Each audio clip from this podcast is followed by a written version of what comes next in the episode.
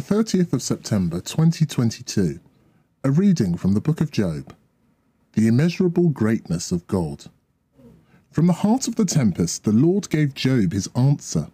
He said, Have you ever in your life given orders to the morning, or sent the dawn to its post, telling it to grasp the earth by its edges and shake the wickedness out of it? When it changes the earth to sealing clay and dyes it as a man dyes clothes, stealing the light from wicked men and breaking the arm raised to strike?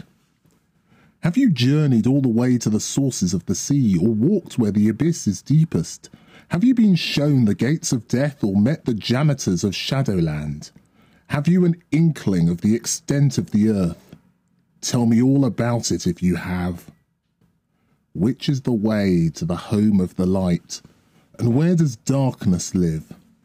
You could then show them the way to their proper places, or put them on the path to where they live. If you know all this, you must have been born with them.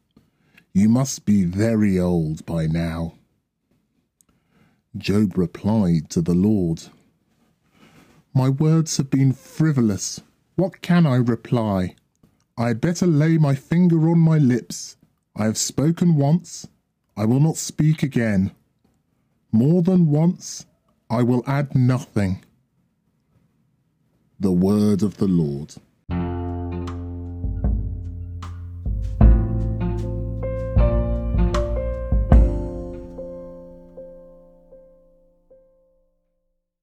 A reading from the second letter of St. Paul to Timothy.